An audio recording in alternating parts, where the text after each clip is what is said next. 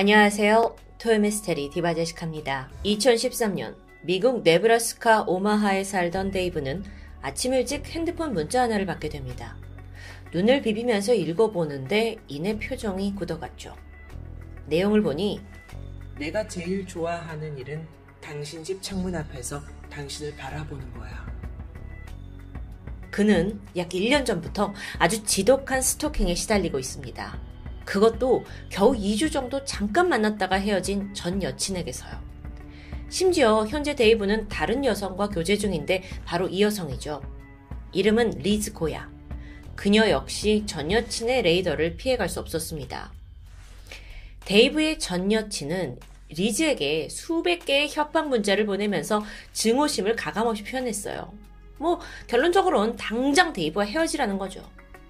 처음엔 무시했지만 그 강도가 나날이 심해지면서 이 데이브와 리즈 둘 다 지쳐가고 있었습니다.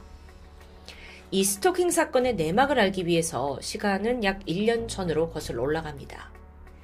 당시 36살이었던 데이브는 평범한 자동차 수리공이었습니다. 그는 여자친구 에이미와의 사이에서 아이 두 명을 낳고 함께 살고 있었지만 혼인신고는 하지 않은 상태였죠. 그러던 2012년, 그는 에이미와 이별하고 오마하로 이사를 해서 새로운 삶을 시작합니다. 그렇게 싱글 라이프를 만끽하나 싶었지만 금세 외로워졌어요. 그래서 얼마 후 인터넷 데이팅 어플에 가입해서 지금의 여자친구 리즈 고야를 만나게 되었던 거죠. 헷갈리지 마세요. 리즈 고야를 먼저 만났습니다. 원래 본명은 사나 고야였는데 그녀는 자신을 리즈로 부르길 원했다고 해요. 어쨌든 이 두 사람은 또래의 아이를 둔 미혼부, 미혼모라는 공통점으로 금세 가까워졌습니다. 그런데 데이브는 한 사람에게 얽매인 연애를 할 마음이 없었어요. 그래서 리즈에게 좀 자유로운 만남을 하자라고 제안했고 리즈도 쿨하게 동의합니다. 그러던 어느 날 데이브가 일하던 카센터에서 손님으로 찾아온 한 여성이 있는데 한눈에 반하게 돼요. 그녀는 캐리 파버였죠. 37살의 컴퓨터 프로그래머이자 그녀 역시 15살의 아들을 둔 싱글맘이었습니다. 캐리는 밝고 활기찬 성격에다가 데이브가 굉장히 푹 빠질 만한 많은 요소를 가지고 있었어요. 두 사람이 데이트를 했죠. 그리고 바로 데이브의 집에서 하룻밤을 보내게 되는데요. 다음 날입니다. 캐리가 데이브의 집을 나서면서 누군가와 마주쳐요. 리즈였죠. 리즈는 자신의 짐을 가지러 온 거였는데요. 운명처럼 마주친 거예요.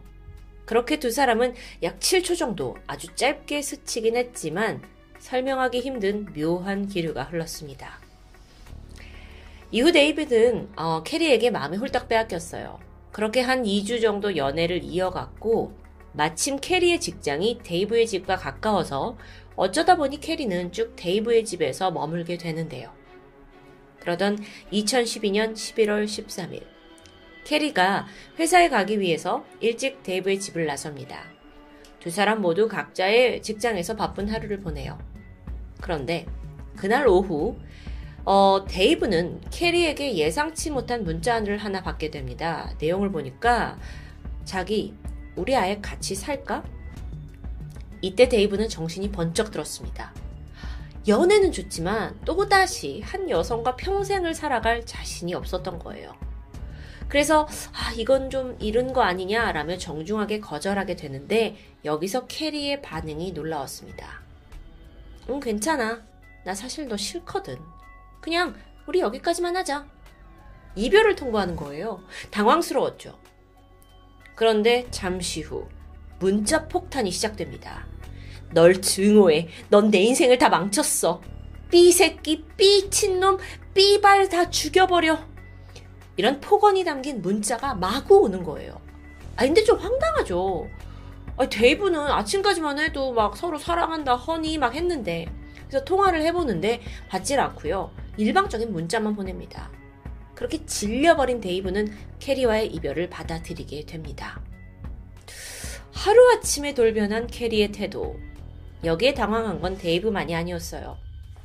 당시 캐리는 아들 맥스 그리고 자신의 엄마 낸시와 함께 살고 있었는데 같은 날 엄마에게 문자를 보냈습니다. 자기가 캔사스에 있는 회사에 이직을 해서 집을 떠나야 하니 아들 맥스를 좀 잘 부탁한다는 내용. 그리고 딸이 잠적합니다. 아니 이게 말이 되나요? 평소에 캐리가 뭐 가족들과 사이가 좋지 않았냐? 아니에요. 아들을 누구보다 사랑했고 절대 아들을 이렇게 그냥 맡겨두고 혼자 떠날 사람이 아니었던 거죠. 그래서 엄마 낸시는 갑작스러운 상황에 좀 걱정이 되긴 했지만 일단 딸을 믿으니까 좀 기다려보기로 합니다. 그리고 한참의 시간이 지나게 되죠. 얼마 후에 친오빠의 결혼식이 있었는데 여기에서조차 이 딸이 모습을 드러내지 않자 엄마는 결국 딸을 찾아달라며 경찰에 실종 신고를 하게 됩니다. 그런데 여기서 경찰의 입장은 좀 달랐어요. 우선 캐리가 다 큰 성인 여성이잖아요. 그리고 또 기록상으로 봤을 때 이제 홀로 미혼모로 맥스를 키우면서 조울증에 시달린 전적이 있었거든요. 그래서 그 이후로 쭉 약을 복용하고 있었는데 최근 들어 그 부작용이 나타나면서 약을 중단한 상황이고요. 좀 불안정했죠. 그래서 경찰은 그녀가 정신적인 이유로 자발적인 가출을 했다고 판단합니다. 무엇보다도 캐리가 연락은 계속 와요. 뭐 가족 그리고 지인들에게 꾸준히 연락을 하긴 했지만 그 내용이 그렇게 정상적이진 않았죠. 그런데 이와 동일한 시기에 데이브 또한 캐리에게 문자로 괴롭힘을 당하고 있었습니다. 아니, 본인이 싫다고 떠나놓고는 왜 데이브를 괴롭히는지 이해를 할 수가 없죠. 뭔가 동거를 거절당해서 복수를 하고 싶었던 걸까요? 심지어 그녀가 보내는 문자는 마치 데이브의 일거수일투족을 다 감시하듯 너무 소름 끼쳤어요. 하루는 데이브가 집에서 입고 있는 옷 색깔, 또 이렇게 쉬고 있는 자세까지 정확하게 언급하면서 나는 지금 널 보고 있어. 라는 문자를 남기는데 너무 소름 돋죠. 그리고 그건 리즈에게까지도 불똥이 튀었습니다. 어떻게 전화번호를 알아냈는지 그러니까 나는 캐리다 라면서 리즈에게 문자를 보냈고 그게 점점 막 저주와 악담을 퍼부었어요. 자, 한편 그 당시에 리즈와 데이브는 좀 이미 서먹한 사이였습니다. 왜냐면 데이브가 다른 여자 데이트를 하니까요. 그러다가 이제 리즈가 참다 못해서 데이브한테 자신의 상황을 털어놓게 되죠. 그리고 두 사람은 아이러니하게도 캐리의 스토킹을 계기로 다시금 가까워지면서 관계가 점점 발전하게 됩니다. 자, 이 복잡한 세 명의 관계가 어느 정도 이해되시죠? 데이브와 리즈는 캐리의 이 전화 폭탄 테러를 피하기 위해서 전화번호도 수없이 바꿨어요. 하지만 스토킹은 멈추지 않았죠. 심지어 두 사람이 같이 있을 때도 문자가 왔고요. 그게 너무 이제 1년 이상, 2년 이상 지속이 되니까 오히려 두 사람은 띵 문자를 받고 야, 씨, 캐리가 또 문자 했다. 막 이렇게 대수롭지 않게 넘길 정도까지 됐습니다. 그러던 2013년 1월, 캐리가 사라진 지 3개월 만이었는데 데이브가 집 근처에서 캐리의 자동차를 발견합니다. 과거 그녀의 차를 수리한 적이 있었기 때문에 한눈에 알아볼 수 있었어요. 그래서 데이브가 경찰에 신고를 했는데 버려져 있는 차였죠. 안을 수색해봤지만 별다른 특이점은 없었습니다. 그나마 이 차 안에 있는 캔디통에서 캐리 것도 아니고 데이브 것도 아닌 제 3자의 지문이 하나 나왔는데 이게 범죄자 데이터베이스에는 등록되지 않은 거라서 확인은 힘들었고요. 차를 버리고 떠난 걸까요? 한편 캐리의 가족들도 걱정이 커져가죠. 캐리가 아들 넥스의 15번째 생일에도 모습을 드러내지 않아요. 그리고 심지어 아버지의 장례식에도 참석하지 않았습니다. 이때 엄마에게 문자를 보냈는데 엄마 장례식 못 가서 너무 죄송해요. 라는 문자예요. 이게 하나예요. 어머니는 딸의 목소리라도 들어야겠다면서 전화를 계속 걸지만 받진 않습니다. 이때 아들 맥스도 혼란스럽긴 마찬가지죠. 맥스가 혹시나 하는 마음으로 엄마 페이스북 메시지에 인사를 하게 되는데요. 어라? 바로 답장이 도착합니다. 그래서 맥스가 진짜 엄마인지 확인하기 위해 물어요. 엄마, 내 미들네임이 뭐죠? 엄마, 우리가 처음으로 키운 강아지 이름 뭐예요? 그런데 질문에 또 답장이 돌아오지 않는데요. 그러다가 캐리의 페이스북에 글이 하나 업데이트됩니다.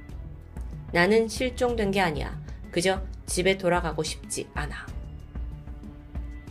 그렇게 시간이 다시 지나 2013년 8월입니다. 캐리가 사라진 지 9개월 지난 시점이에요. 누군가 리즈의 집에 불을 내는 사건이 벌어졌습니다. 다행히 인명피해는 없었지만 당시 리즈 집에 있던 반려견 두 마리 그리고 고양이 한 마리가 불에 타 죽게 돼요. 분노에 찬 리즈는 이건 분명 범인이 캐리라고 강하게 의심했습니다. 왜냐면 실제로 캐리가 페북에다가 내가 불질렀어. 걔가 죽길 바래. 뭐 이런 글을 올렸기 때문이에요. 그래서 참다 못한 리즈는 경찰에 가서 캐리를 좀 체포해달라고 신고를 하게 되는데요. 이쯤 되니까 경찰도 좀 생각이 바뀌었죠. 처음엔 단순 가출인 줄 알았는데 가족들이 계속 실종이다 하면서 신고하죠. 또 뭐 캐리가 범인이라는 이 방화 사건까지. 그래서 그제서야 추적을 시작하는데 이게 또 쉽진 않았습니다. 캐리의 흔적이 도저히 발견되지 않는 거예요. 그렇게 수사는 흐지부지 되고 말았죠. 시간은 더 흘렀고 실종 2년이 넘은 2015년. 이때 아이오와주에 있는 라이언과 짐 수사관이 여러 미제 사건들을 살펴보던 중 마침 캐리 사건에 관심을 가지게 됩니다.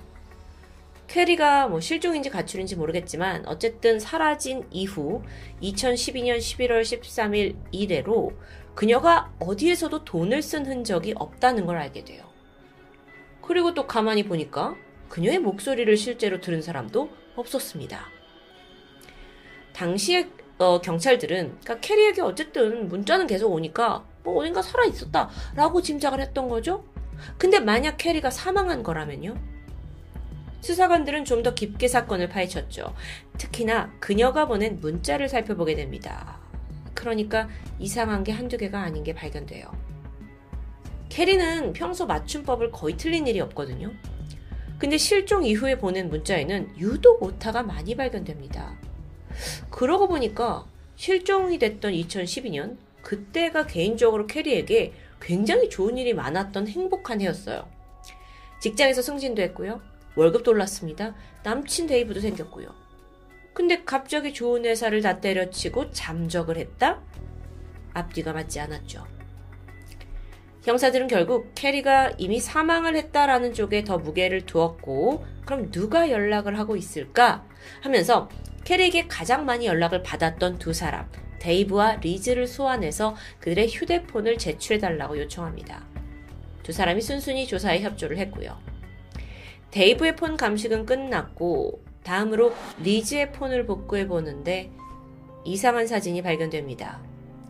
캐리의 차가 찍혀 있었어요. 심지어 그 차가 버려져 있었잖아요. 근데 그게 발견되기 한 달 전에 찍힌 사진이었죠. 리즈와 캐리가 직접 만난 적이 있다는 걸까요? 아니 뭐 집 앞에서 데이브 집 앞에서 한 7초 정도 마주친 게 다라고 리즈가 했었는데 이상한 점은 또 발견됩니다. 리즈가 발신자 제한으로 어딘가에 수없이 전화를 건 내역이에요. 이때 경찰의 머리에 떠오른 증거가 하나 있었습니다. 캐리의 차 안에 있는 그 캔디통에 있던 지문.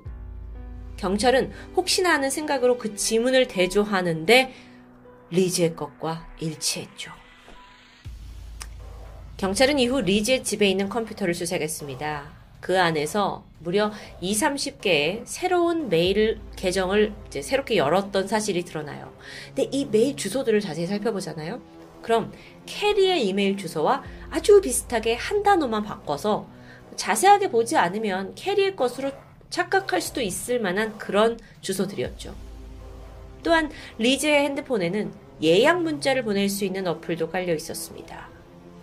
이거 점점 퍼즐이 맞춰져 가는 것 같은데요. 그렇게 경찰이 은밀하게 리즈를 주시하고 있을 때 결정적인 사건이 발생했죠. 2015년 12월, 리즈가 누군가가 쏜 총에 맞았다고 신고를 한 겁니다. 그러면서 범인을 자기는 알고 있다고 이름을 말하는데 에이미였어요. 에이미요? 여러분 기억하세요? 그 데이브하고 아이까지 낳고 살던 전전 여자친구요. 리즈가 뭐라고 하냐면 캐리가 사라진 것도 또 자기가 공격을 받은 것도 모두 에이미 짓인 것 같다면서 화살을 돌리는 겁니다. 그러니까 에이미가 캐리를 죽이고 캐리인 척하면서 이 모든 일을 꾸민 것 같다는 주장. 그런데 어떻게 이렇게 자세하게 내막을 추리할 수 있을까요? 혹시 이거 자기 고백 아닌가요? 에이미와 캐리 사이에는 그 어떤 접점도 존재하지 않았습니다. 오히려 지금 가장 의심스러운 건 리즈예요. 그래서 경찰이 그녀의 추리에 별다른 반응을 보이지 않자 초조해졌습니다, 리즈는. 그리고 얼마 후에 또다시 찾아왔죠, 경찰을. 중요한 증거를 자기가 가지고 왔다면서 에이미가 캐리를 죽였다고 자백하는 메일 한 장을 들고 와요. 가짜였죠. 그런데 그 안의 내용에 주목할 필요가 있었습니다. 에이미가 캐리의 차 안에서 칼로 찔러 죽였다는 내용. 아, 리즈는 자기 고백을 잘하는 사람 아니었던가요? 경찰은 서둘러 캐리의 차 조수석 커버를 벗기게 되는데 거기서 캐리의 혈흔이 발견되죠. 잡았습니다. 형사들은 즉각 리즈의 집으로 향했고 샅샅이 집을 수색하다가 태블릿에서 분리해낸 SD카드 하나를 발견합니다. 그 안의 내용을 살펴보니까 이전에 있던 리즈의 휴대폰에서 삭제되어 있던 수천 장의 사진이 아직 그대로 남아 있었어요. 그리고 그 사진 중에 몇 장은 잘린 신체의 일부였습니다. 특히나 그 중에 발등에 있는 타투가 눈에 띄었는데 숨진 캐리의 것이었죠. 이것이 결정적인 증거였습니다. 리즈는 캐리 살인 혐의로 검찰에 기소됩니다. 이 사건의 전말은 도대체 어떻게 된 걸까요? 지난 2012년 데이브와 캐리가 진지한 연애를 시작하는 걸 본 리즈가 분노를 참을 수 없었습니다. 강한 질투심에 휩싸였죠. 그래서 그때부터 캐리의 일거수일투족을 다 주시했고요. 어느 날 출근길을 노려서 차 안에 들어가서 그녀를 칼로 찔러 살해합니다. 그렇게 캐리는 사라졌던 거예요. 하지만 리즈는 생각했죠. 이제 어떻게 해야 되지? 리즈는 캐리의 휴대전화로 그녀가 살아있는 척 꾸며내기 시작합니다. 가장 먼저 한 게 데이브와 이별을 선언하는 거예요. 그때 이제 만난 지 2주쯤 됐을 때죠. 그 다음에 페이스북을 해킹하고요. 비슷한 이메일 주소를 만들어서 그녀인 척 지인들한테 나는 이제 집을 나갈 거다 막 이렇게 연락을 하는 겁니다. 근데 여러분, 그렇게 계속 주고받은 이메일만 지난 3년간 무려 15,000통, 문자는 5만 통에 달했습니다. 더욱 기괴한 건 캐리인 척 자기가 데이브를 스토킹했다는 거죠. 계속 데이브를 괴롭혔잖아요, 캐리인 척. 캐리를 싫어하게 만들면서 오히려 이걸 계기로 자기와 데이브가 다시 만나는 연결고리를 만들어낸 겁니다. 아, 이런 생활을 무려 3년이나 했다고요. 끔찍한 살인극에 방화까지 이 모든 사건의 동기는 단 하나, 질투심이었습니다. 데이브와 캐리의 가족, 지인, 심지어 경찰까지 3년 동안 속일 정도로 리즈는 아주 치밀하게 행동했어요. 심지어 자기 집을 불태웠던 거예요. 그러면서 자기가 오랫동안 키운 반려동물들을 희생시켰고요. 또 의심에서 벗어나기 위해서 에이미가 썼다면서 자기 다리를 총으로 쏴버린 그런 냉혈한입니다. 결국 리즈는 전형적인 사이코패스의 자기애성 성격장애 판정을 받습니다. 재판에 가서도 끝까지 반성의 기색은 없었고요. 아니, 캐리의 시신이 없는데 내가 죽였다는 증거가 어디냐? 하면서 막 큰 소리를 쳤죠. 네. 이 사건은 끝까지 캐리의 시신을 찾아내지 못했습니다. 하지만 2017년 리즈는 1급 살인 그리고 2급 방화 혐의로 가석방 없는 종신형을 선고받으면서 사건은 막을 내리게 되죠. 물론 시신은 없었지만 모든 증거가 그녀를 충분히 범인으로 가리키고 있었습니다. 그리고 무엇보다 캐리의 그 절단된 신체 사진이 리즈의 살인 혐의를 입증하기에 충분했다고 전해집니다. 오늘 사건은 질투에 눈먼 한 여자가 정말 두 개의 마스크를 끼고 자신의 방식으로 사랑을 차지하기 위해 무차별적인 살인을 저지른 사건인데요. 저는 전날을 하면서도 이게 정말 실화일까? 라고 의심스러울 정도였죠. 인간은 도대체 어디까지 추악해질 수 있는 걸까요? 그거 아세요? 토미에서는 점점 이 사람이 사이코패스랍니다. 라는 설명이 평범해지고 있다는 거요. 씁쓸한 현실입니다. 지금까지 토요미스테리 디바제시카였습니다. 안녕하세요. 토요미스테리 디바제시카입니다. 2022년 5월 4일 밤 11시 미국 오하이오주 911에 누군가 쓰러졌다는 구조 요청이 접수됩니다. 대원들이 출동해보니 거긴 오하이오 주립대학 인근의 한 가정집이었죠. 더 정확히는 대학생들 여럿이 모여 사는 쉐어하우스였습니다. 보니까 거실에 세 명의 여학생이 정신을 잃은 채 쓰러져 있어요. 신고자는 이 집에 살던 또 다른 학생인데 2층 자기 방에 있다가 거실로 내려보니까 갑자기 이런 광경이 펼쳐졌다는 겁니다. 구급대원들이 신속하게 이들을 병원으로 옮기게 되는데 사실 이 중 두 명은 이미 피부가 거의 보라색으로 변했을 만큼 아주 위급한 상황이었고요. 결국 사망하고 말죠. 사망자는 각각 27살, 21살의 여학생들로 오하이오 주립대에 다니던 학생들입니다. 이후 현장을 감식하던 경찰은 테이블에서 수상한 흔적을 발견합니다. 하얀 가루로 된 물질인데 분석해보니 아주 강력한 환각 물질 펜타닐이었죠. 아, 이 모든 게 마약 중독으로 인한 사망이었던 겁니다. 그런데 이렇게 단순하지가 않아요. 바로 다음 날 이 사건에 대한 새로운 주장이 등장했어요. 이게 단순한 마약 중독이 아니라는 거예요. 알고 보니까 변을 당한 세 명의 사람들이 다 친구 사이였는데 아니 이전까지만 해도 한 번도 펜타닐을 복용한 적이 없는 아주 모범생 학생들이에요. 좋은 성적을 받고 있고 착실히 대학생활 동아리 활동을 하고 있었죠. 그래서 정황을 파악해 보니 사실 그들이 구하려고 했던 약은 펜타닐이 아니었습니다. 전혀 다른 종류의 약 에더럴이었어요. 근데 어쩌다 손에 얻은 게 에더럴로 위장한 펜타닐이었던 거고요. 그래서 셋이 이걸 모르고 약을 나눠 먹었고 결국 그중 두 명이 죽음에 이른 겁니다. 여러분, 일단 펜타닐은 뭐 국내에도 잘 알려져 있죠. 마약 헤로인의 100배에 달하는 엄청난 위력을 가지고 있어서 아주 극소량에 노출돼도 즉각 사망에 이르는 무시무시한 마약입니다. 아니, 근데 모범생 학생들이었다면서 원래 구하고자 하는 에더러를 왜 먹으려고 했던 걸까? 뭐 이게 좀 더 약한 수준의 마약인 걸까요? 잠시 제가 국내 이야기를 좀 해보면요. 지난 5월에 온라인 커뮤니티를 통해서 하나의 충격적인 게시물이 올라옵니다. 제목이 뭐였냐면 미국 대학생들이 복용하는 약 실제 후기. 작성자가 이 약을 먹으면 글씨도 깨끗하게 써지고 정신이 또렷해진다. 성적이 한 2, 3배 상상하고 16시간 계속 집중할 수 있다. 라면서 약에 대한 극찬을 하는 글이었습니다. 실제 이 약을 복용했던 여러 명의 인터뷰까지 첨부가 되어 있는데요. 거기에는 뭐 대학생뿐만 아니라 운동선수의 월스트리트 금융회사 직원도 있었고, 다들 이 사람들이 약의 효능을 막 입이 마르도록 칭찬하고 있는 거예요.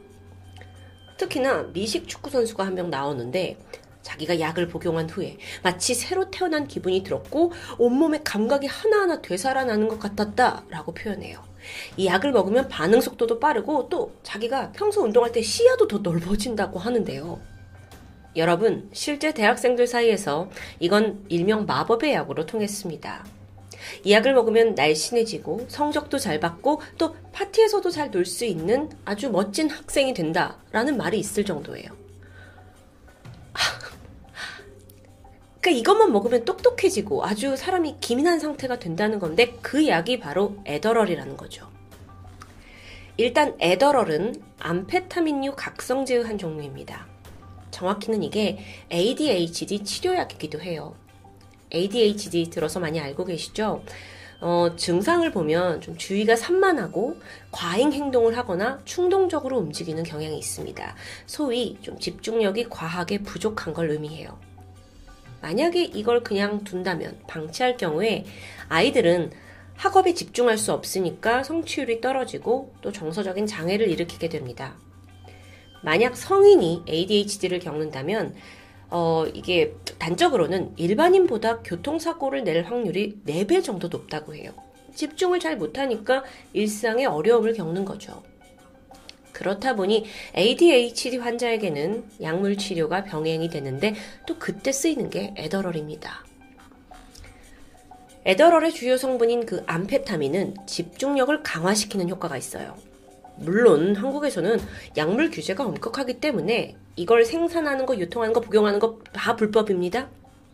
하지만 미국에서는 의사 처방만 있으면 충분히 구할 수 있고요. 그렇다 보니 원래 목적이 아닌 엉뚱한 곳에서 이걸 먹으면 똑똑해진대 하면서 오남용 되고 있고요. 한 조사에 따르면 미국 대학생 33%는 대학 생활 중에 한 번 이상 에더러를 접해본 것으로 밝혀졌습니다. 그만큼 대중적인 약이에요. 또 명문 아이비리그 대학생 중에 자기가 ADHD 환자가 아님에도 불구하고 에더러를 복용하는 사람 손들어봐 했더니 전체 학생의 18%였죠. 특히나 미국 대학생들 사이에서 이렇게 에더럴이 굉장히 인기가 있는데 그 이유는 아무래도 한국에 비해서 미국 대학은 공부량도 훨씬 많고 또 시험 성적과 스트레스가 크기 때문입니다. 보통 우리나라는 이제 고3까지, 수능 전까지 약간 죽도록 공부하고, 대학에 가서는 약간 뭐 숨통이 트는 그 정도죠. 하지만 미국에선 달라요. 미국에서는 오히려 대학을 들어가고 나서 졸업하기까지가 굉장히 힘들거든요. 그러니까 경쟁이 치열하죠. 그들 사이에서 집중력을 높여준다는 이 에더럴, 이건 먹으면 수행 능력이 향상되는 약으로 통합니다. 그래서 얘네들이 이걸 어떻게 구하냐면 중고거래 사이트에서 공공연하게 판매를 하고 있어요. 이 인기는요, 특히나 시험 기간이 되면 더 폭발적인데요. 아이비리그 대학에 다니고 있는 한국인 학생 B씨도 에더러를 복용했고 그 후기를 들려줬습니다. 먹은 후에 똑똑해진 느낌이 들고 두뇌 활동이 최고조에 달해요. 에더러를 먹으면 10시간 정도는 쉼 없이 공부할 수 있습니다. 어, 이 사람이 얘기를 하기를 커피하고 에더러를 잔뜩 먹으면 52시간 동안 잠을 안 자고 계속 공부를 할 수 있다고 해요. 말도 안 되죠. 근데 문제는 이 약이 굉장히 인기라서 다른 학생들 또한 어, 뭐, 시험 보러 가기 전에 에더럴 먹는 거? 그건 뭐, 어차피 정신 깨기 위해서 우리가 커피 많이 마시잖아. 뭐 그런 거랑 다를 바 없지 않아? 하고 전혀 문제의식을 못 갖고 있다는 부분이죠. 아니, 여러분. 아니, 그렇게나 효능이 좋은 약이라면 모두가 먹어서 다 똑똑해지는 그 효능을 누리면 되지 않을까라고 생각하시죠? 그런데 에더럴에는 아주 치명적인 문제가 있습니다. 어, 미국 명문대에 재학 중인 또 다른 한국인 정 씨. 그 또한 유혹을 이기지 못하고 에더럴에 손을 댔습니다. 하지만 심각한 부작용이 뒤따라왔죠. 자, 에더럴을 복용하고 공부를 하려고 책상 앞에 앉았습니다. 그런데 갑자기 아, 이 책상 앞이 되게 더러워지는 게 눈에 들어온 거예요. 간단하게 책상 정리하고 좀 공부해야겠다 생각했죠? 그리고 정신을 차려보니까 무려 6시간 동안이나 책상 청소를 하고 있었습니다. 에더럴 때문이에요. 이 약이 딱 먹고 나서 집중을 시작하면 자기가 뭘 하는지도 모른 채 그냥 오로지 거기에만 미친 듯 집착하게 만드는 거예요. 이게 원래 집중을 잘 못하는 사람들을 위한 약이었잖아요. 근데 부작용은 이것만이 아닙니다. 에더럴은 아주 강력한 각성제 성분을 포함합니다. 그래서 복용을 멈추게 된다면 약의 정반대 효과가 나타나요. 그러니까 그전에는 계속 흥분하고 막 이렇게 집중하다가 갑자기 에너지가 급격히 떨어지는데 이후 엄청난 무기력이 몰려오죠. 거기서 끝나는 게 아니라 이게 우울증을 낳게 되고요. 심할 경우엔 자살 충동까지 느끼게 됩니다. 하, 심각해요. 근데 그럼에도 불구하고 에더러를 처음 접하게 되는 사람들은 아, 저는 근데 중독되지 않을 거예요. 라고 자신한다고 해요. 딱 이번 시험 기간에만 딱 이번 프로젝트만 내가 밤새서 좀 집중을 하기 위해서 먹겠다는 다짐. 하지만 그게 마음대로 될까요? 미국에 살고 있는 한국인 회사원 A씨는요, 사내에서 만난 그 동료의 권유로 에더러를 처음 접하게 됐어요. 그 후 친분이 있는 의사에게서 처방전을 받아서 에더러를 받게 됐고요. 무려 1년 동안이나 계속 에더러를 복용해 왔죠.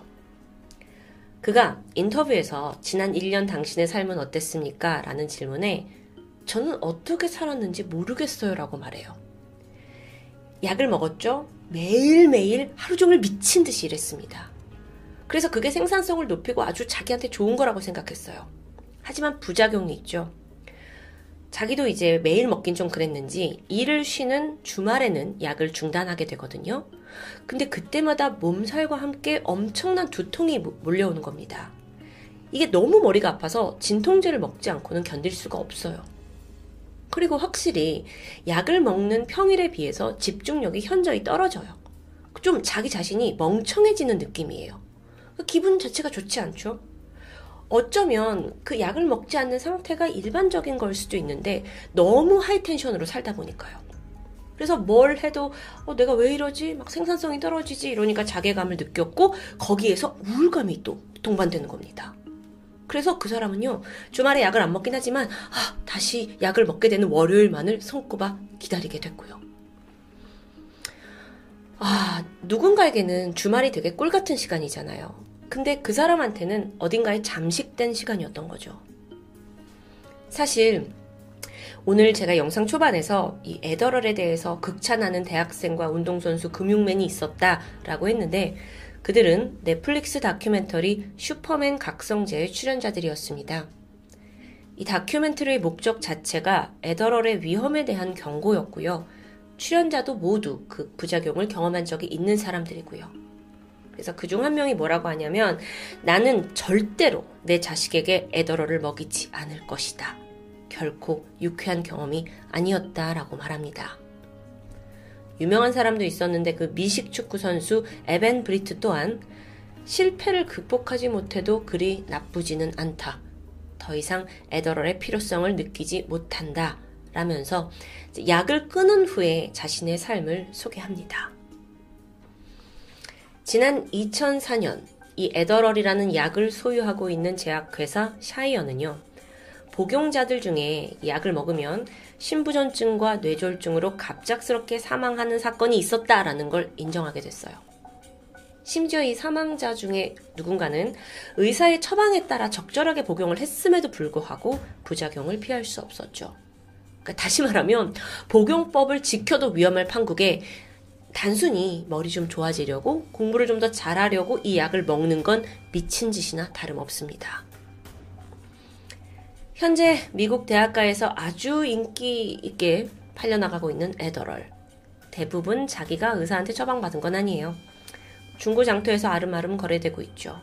자, 그렇다 보니까 이게 진짜 에더럴인지 아니면 합성 마약인지 이 대학생들이 먹어보기 전까지는 판단할 수가 없던 겁니다.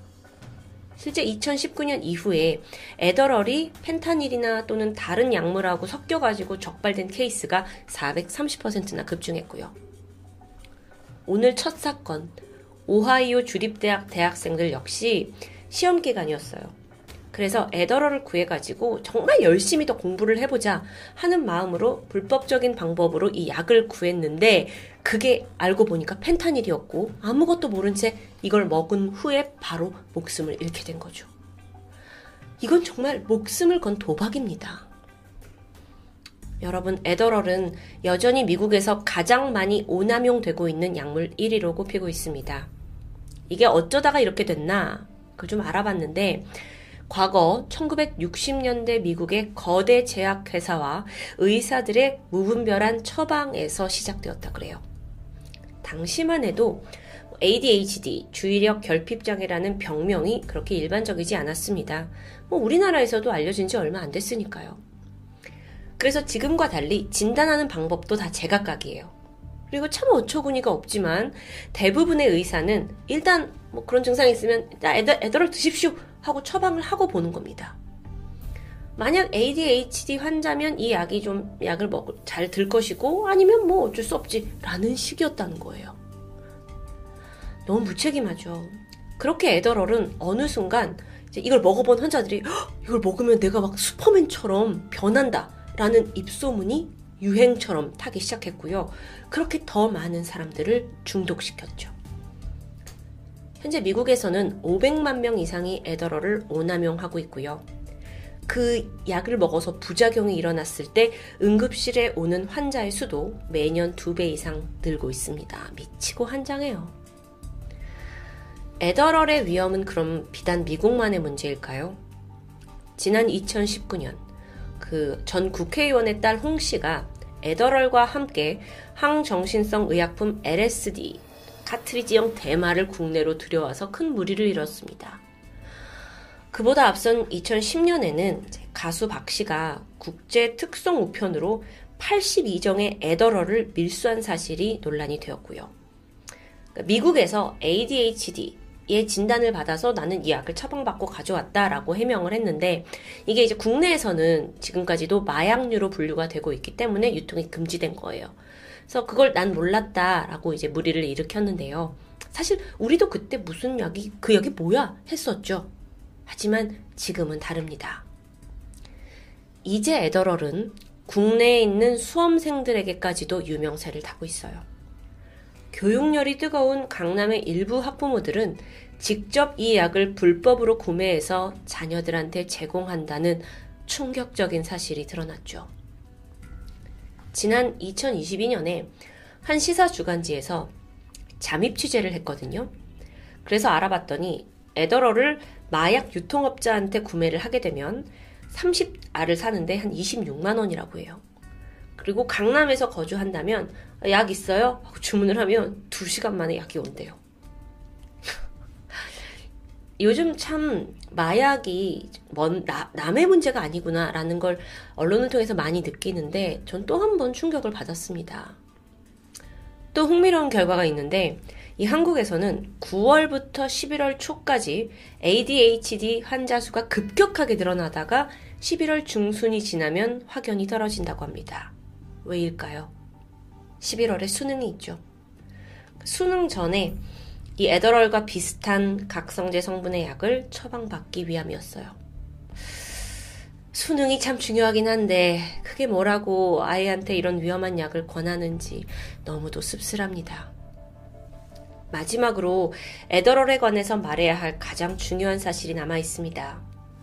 최근 미국에서 이 약이 인지 능력 향상, 그러니까 공부 효과와는 전혀 관계 없다라는 연구 결과가 줄줄이 나오고 있습니다. 지난 2013년에 미국 펜실베니아 대학에서 젊은 성인을 두 집단으로 나눴고 각각 에더럴 그리고 가짜 약을 복용시켰어요. 그래서 지능 검사를 했죠. 그 결과 두 그룹 간의 차이는 나타나지 않았습니다. 뭐야, 에더럴 먹으면 공부 잘한다며. 근데 아니었어요. 과거의 사람들은 마약을 일탈의 수단으로 복용했습니다. 하지만 이제는 남들보다 앞서가기 위해 경쟁에서 이기려고 마약을 찾는 현실이 되어버린 게 참 아이러니하죠. 혹시 이게 과도한 경쟁 사회가 만들어낸 또 다른 폐해는 아닐까요? 남들보다 더 잘하고 싶어 하는 욕망은 누구에게나 있습니다. 하지만 그러기 위해서 내 몸과 정신을 망치는 그런 어리석은 실수는 절대 하지 않길 바랍니다. 지금까지 토요미스테리 디바제시카였습니다. 안녕하세요. 토요미스테리 디바제시카입니다. 1983년 11월 29일 영국 런던에 있는 세계 최대 예술품 경매장인 크리스티 경매장에서 그림 한 장이 공개되자마자 장내가 술렁였습니다. 근데 딱 보기엔 어딘가 좀 이질적인 작품이었는데 게다가 이 그림을 그린 화가의 정체가 밝혀지면서 사람들의 흥분은 크게 달했죠. 화가는 바로 바로크 시대 제1의 화가이자 17세기 서양화의 거장으로 불리던 페테르 파울 루벤스였습니다.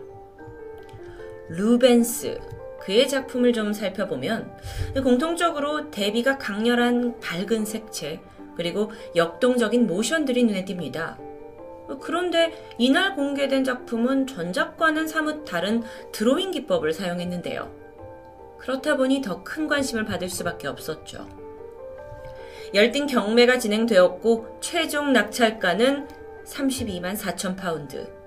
그 당시 환율로 3억 8천만 원 정도입니다. 이건 당시의 드로잉 경매 최고가로 경신하게 되는데 참고로 이걸 현재 가치로 바꿔보면 약 6억 원에 해당이 되죠.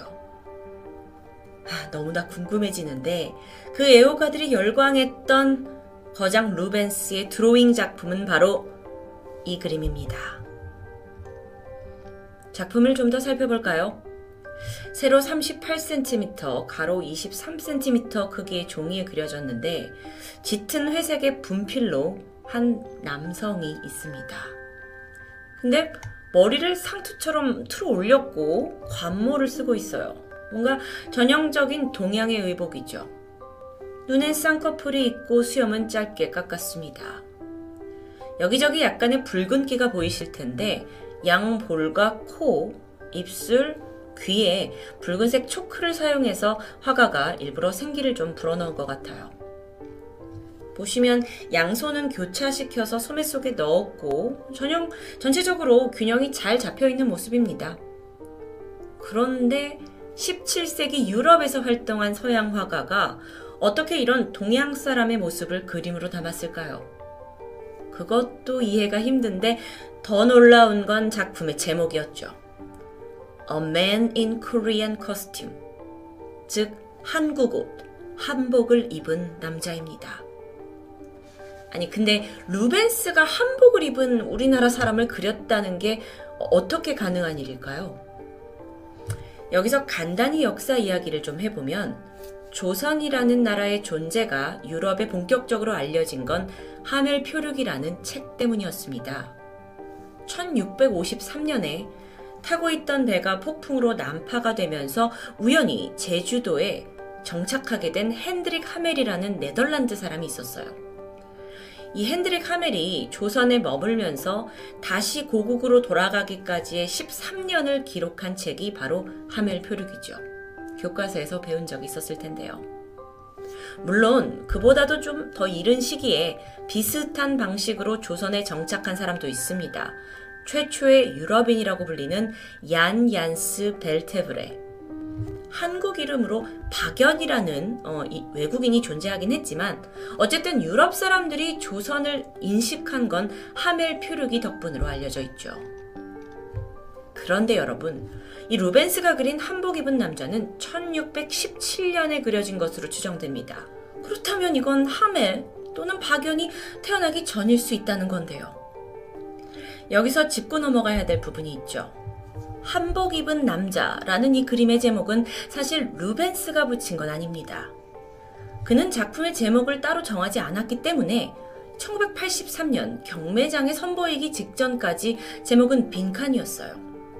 그렇다 보니 경매장 직원들은 이 작품을 처음 수집한 순간부터 이 그림 속 남성이 누군지, 어느 국적 사람인지 알아내기 위해 다방면으로 조사를 시작했습니다. 그렇게 꼼꼼히 살펴보던 중 직원 한 명이 그림에서 새로운 표식을 발견하게 돼요. 그건 바로 작품 한쪽에 조그맣게 그려져 있는 범선이었죠. 17세기 초상화를 살펴보면 화가들이 그 인물의 신분이나 직업을 암시하기 위해서 그 그림의 어느 곳에다가 관련된 소품을 그리는 것이 유행이었습니다. 예를 들어서 귀족들은 주변에 뭐 비싸고 귀한 물건을 그려 넣어서 그의 재력을 보여줬던 거죠. 그 외 재봉사에게는 뭐 가위를 그려주기도 하고 학자에게는 책을 그려 넣는 이런 방식입니다. 그렇다면 여기에 그려진 범선, 이게 의미하는 건 뭘까요?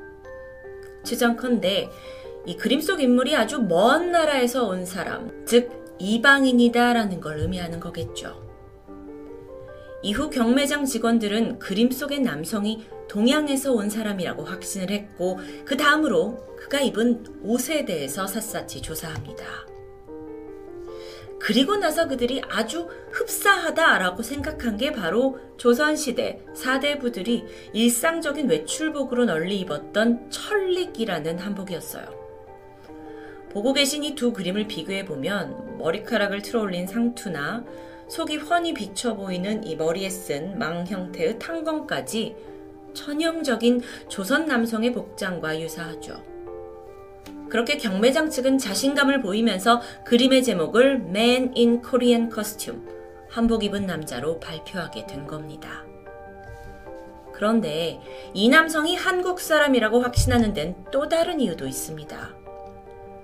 철립, 이 옷은 하단 주름 부분이 굉장히 풍성하기 때문에 자칫 애매하게 그림으로 그렸다가는 남자가 그냥 펑퍼짐한 원피스를 입은 것처럼 오해되기 십상입니다.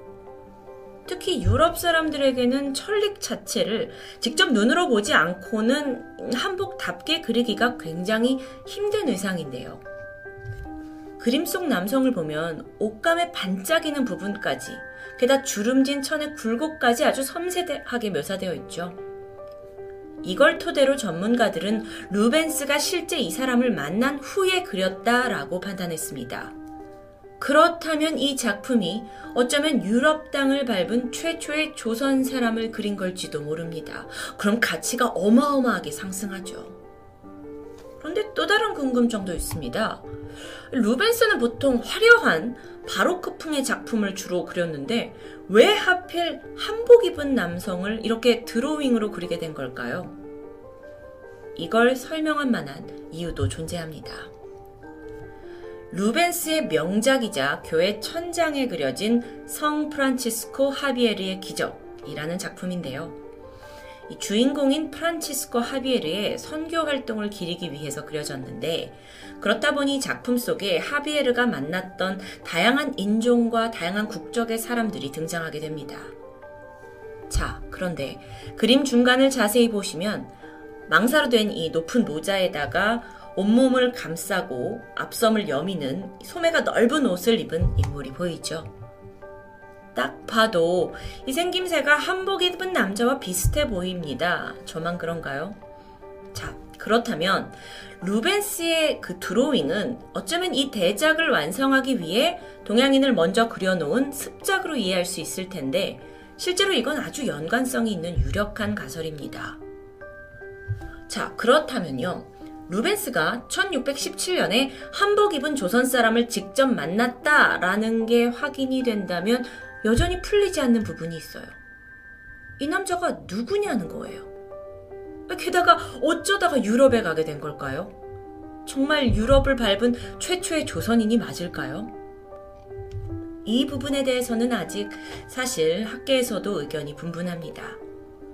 일각에서는 그림 속의 남자가 조선인이 아니고 그가 입은 옷도 한복이 아니라고 말하죠. 그 근거로 드는 게 뭐냐면 루벤스가 한복 입은 남자를 그리기 1년 전에 중국에서 선교를 마치고 돌아온 니콜라스라는 선교사를 만났다는 겁니다.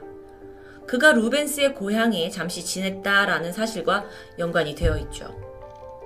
근데 이때 니콜라스 씨가 중국에서 기념품으로 그 특이한 의복을 가져와서 입고 다녔다고 해요. 그리고 이걸 본 루벤스가 그걸 드로잉한 게 아닐까라는 가정입니다. 근데 그거 외에도 이 남성이 1592년에 임진왜란 때 일본에 끌려갔다가 다시 유럽으로 팔려간 노예라는 주장도 있어요.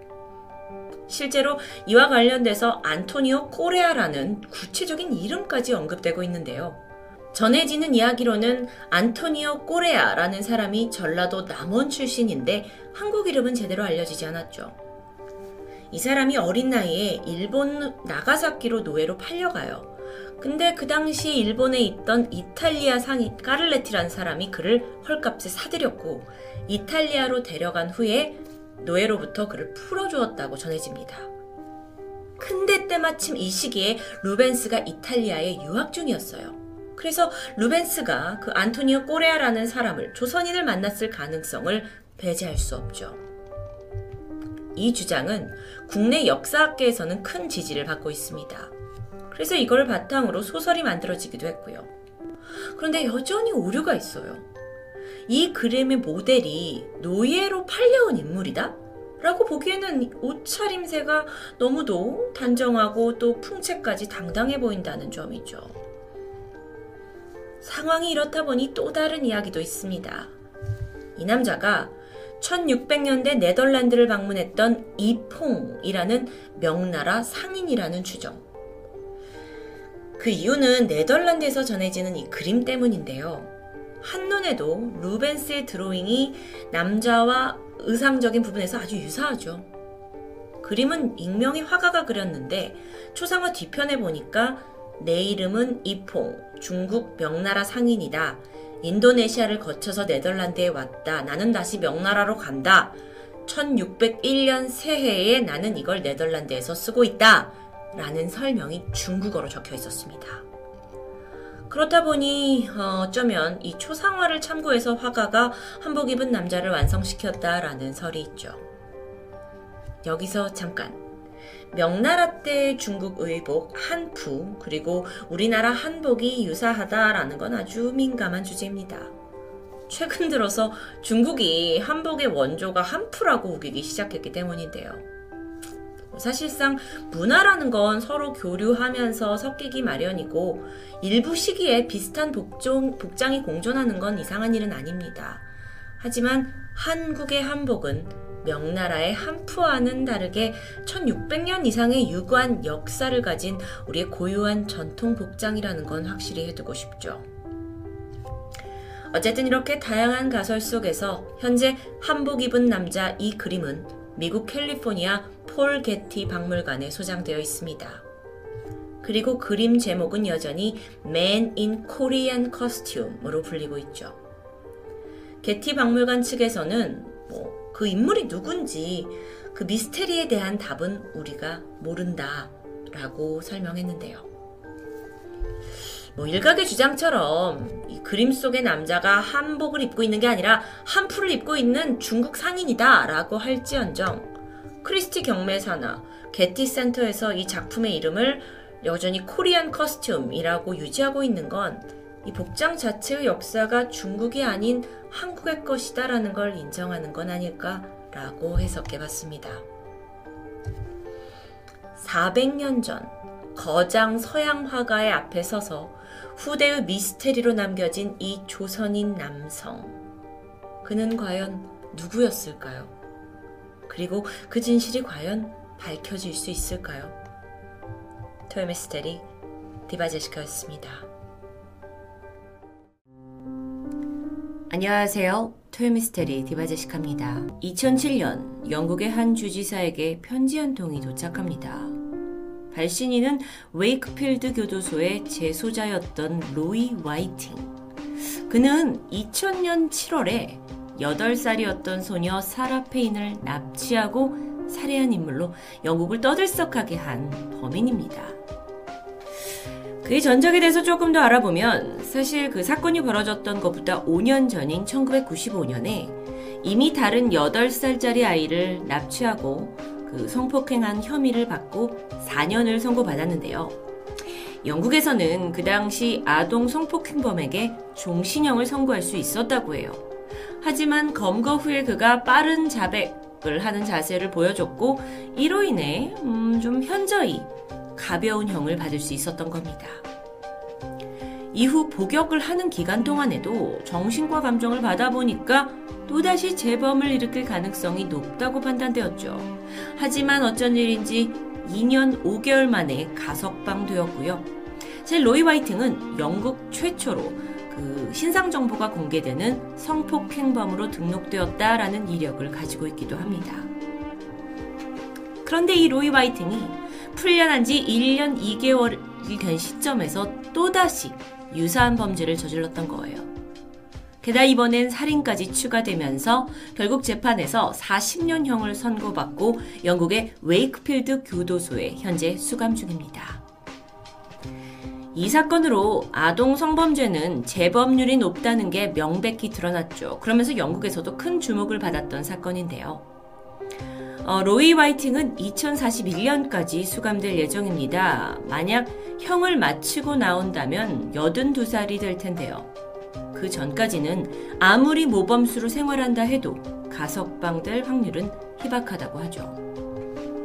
아니 근데 이런 악질범이 도대체 무슨 일로 주지사한테 편지를 썼을까요? 이 보도가 처음 나왔을 때는 다들 야 이게 범인이 이제 뉘우칠 줄도 모르고 감형을 해달라고 편지를 쓴 게 아니냐 하고 비난을 했지만 사실 편지 내용은 좀 남달랐습니다. 로이 화이팅은 이 감옥에서 내가 머무는 방에 귀신이 나타난다면서 제발 다른 방으로 옮겨달라라는 아주 간곡한 청원의 글을 보낸 거예요. 그는 웨이크필드 내에서 D336호 수감실에서 지내고 있습니다. 근데 밤마다 괴상한 소리가 나서 그를 괴롭히는 어떤 귀신의 존재 때문에 도저히 잠을 잘 수도 없고 생활을 할 수도 없다고 호소했죠. 그리고 이미 몇 번이나 이런 걸 교도소 관계자한테 얘기를 했대요. 근데 뭐 그 누구도 진지하게 들어주진 않았고요. 교도소 소장한테도 가서 다른 방으로 배정해 달라 했지만 뭐 소용이 없었고요. 결국 그러다 보니 참다 참다 주지사에게까지 방을 바꿔달라는 편지를 썼던 겁니다. 그가 수감되어 있는 이 웨이크필드 교도소가 사실 평범한 감옥은 아닙니다. 영국에서 역사적으로 가장 오래된 교도소이기도 하고요. 한편으로 여러분이 구글에다가 영국에서 제일 악명 높은 교도소 하면 제일 먼저 떠오를 정도로 아주 유명하죠. 여기서 출소하는 사람은 거의 없다고 봐질 만큼 영국에서 있었던 유명한 그 사건의 각종 뭐 연쇄살인범, 아동 성폭행범 같은 고위험군 범죄자들 무려 600여 명이 여기 모여 있습니다. 그만큼 철저하게 보안이 유지되기로도 유명한 곳이죠. 음, 좀 구조적으로 특이한 점이 있다면 이 재소자 한 명 한 명이 다 위험인물이에요. 그래서 모든 죄수가 1인 1방을 쓰고 있을 정도죠.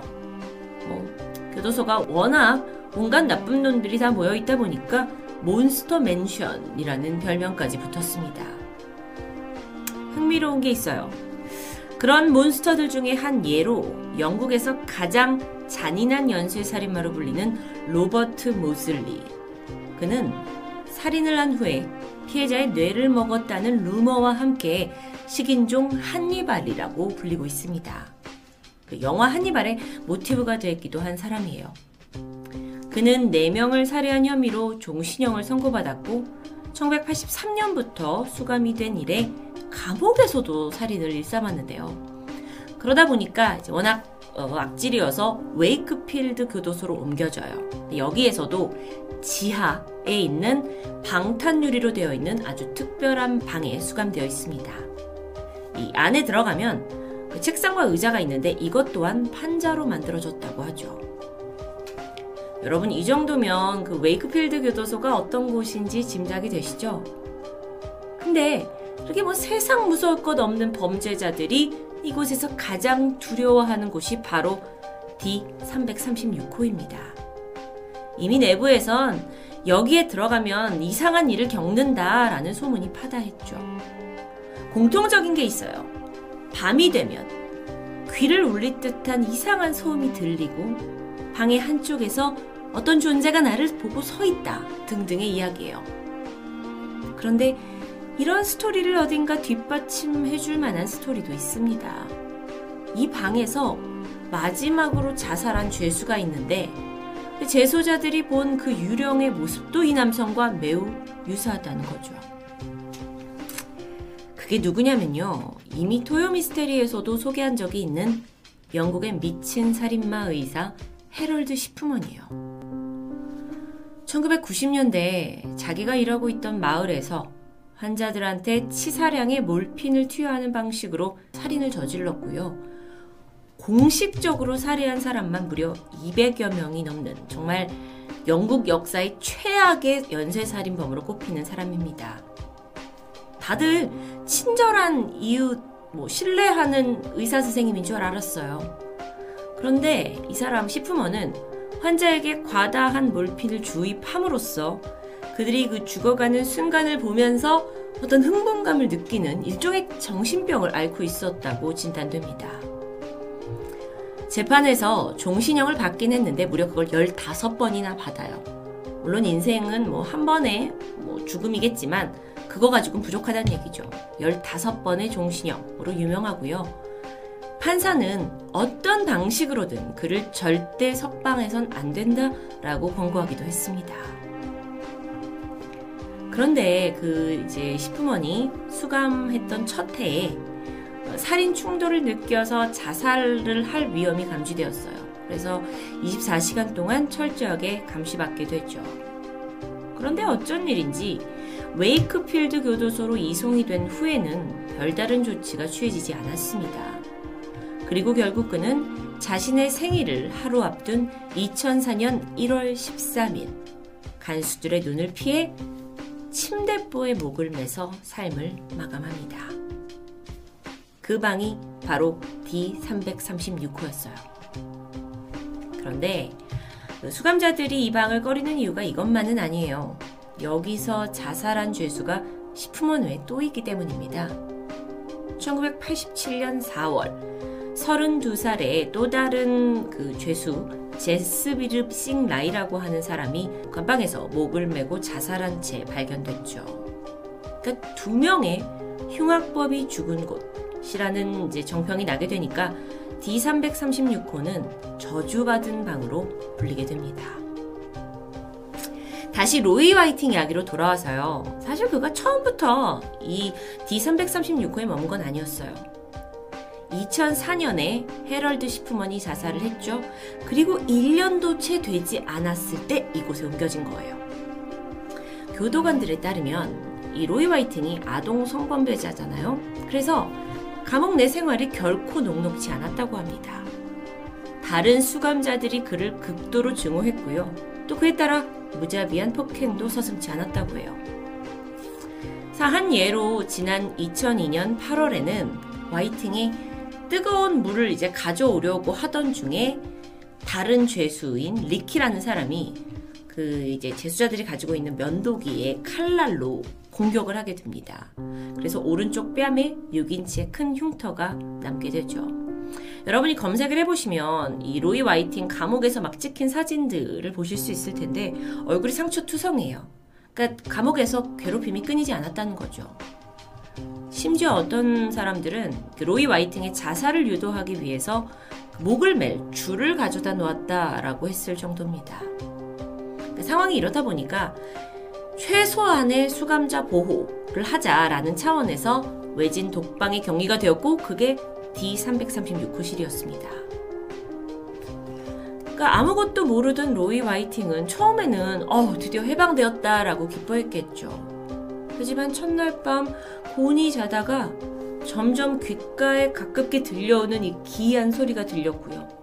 정신을 차려서 눈을 떠보니 방 구석에는 어둠 속에서 누군가가 자신을 보고 있다라는 걸 알게 됩니다. 쉽게 느껴보지 못한 아주 섬뜩한 공포였어요. 문제는 이런 일이 하루 건너 계속 반복된다는 거였죠. 언제부터는 그가 방에서 내가 그 죽은 존재를 보는데 그게 헤럴드 시프먼이다 라고 말했고요. 뭐 이게 이게 뭐 거기에 있는 관계자들한테 진지하게 받아들여지진 않았습니다. 밤마다 그렇게 유령에 시달린다던 그가 모습을 드러냈는데 점점 이상해집니다. 여러분 사진을 보시면 아시겠지만 어딘가 되게 많이 괴팍해졌죠. 그 어떤 청결 관리를 전혀 안 하는 듯 몸에선 냄새가 많이 났다고 하고요. 머리 빗지도 않고요. 또 그 이제 뭐 수감자들한테 약간의 자유 시간이 주어질 때면 마치 막 바닥을 보면서 뭘 찾아 헤매는 듯 계속 다녔다고 해요. 정말 폐인이 되어가고 있는 거예요. 그러다가 나 좀 제발 이 방에서 꺼내달라 라는 편지가 주지사한테 도달을 했고 인권을 고려한 처사로 겨우 이 방에서 벗어나게 됩니다. 이 사건이 알려지면서 언론은 와 웨이크필드 교도소에 저주 걸린 방이 있다더라 라는 제목으로 기사를 쏟아내게 되는데 여기에 대해 교도소 소장은 아니 귀신을 본 게 아니라 워낙 로이 와이팅이 여기에서 괴롭힘을 많이 당하다 보니까 환각에 시달리는 거다라고 사건을 일축합니다. 뭐 그렇게 D336번 방의 유령 소동은 해프닝으로 끝나는 듯 했죠. 그로부터 시간이 지나 지난 2013년 또 다른 죄수 한 명이 D336번 방에 수감됩니다. 그는 5살 소녀 에이프릴을 납치해서 살해한 범죄자인 46살의 마크 브리저라는 사람인데요. 판사는 그가 병리학적 거짓말쟁이에다가 소아성애자라고 판결 지었고 종신형을 내렸어요. 그래서 웨이크필드로 이성이 됐고 이 방의 새로운 주인이 된 거였죠. 그런데 그 역시 하룻밤을 보내고 동료 수감자한테 지난 밤에 내가 이상한 걸 봤다 라는 이야기를 털어놉니다. 그렇다면 그 유령이라는 존재가 미친 살인마 의사 시프먼이었을까요? 마크에 따르면 그 유령은 성인이 아닌 어린 소녀였다고 해요. 바로 자신이 살해한 다섯 살짜리 소녀 에이프릴의 환영인 것 같다고 주장합니다. 정말 유령을 봤던 걸까요? 아니면 환각을 일으킨 걸까요? 웨이크필드 교도소는 음, 영국 빅토리아 시대인 1594년에 지어졌습니다. 약 600여 개가 넘는 1인실 감방, 거긴 침대와 욕실, 그리고 또 식사를 준비할 수 있는 주방까지 갖춰져 있다고 해요.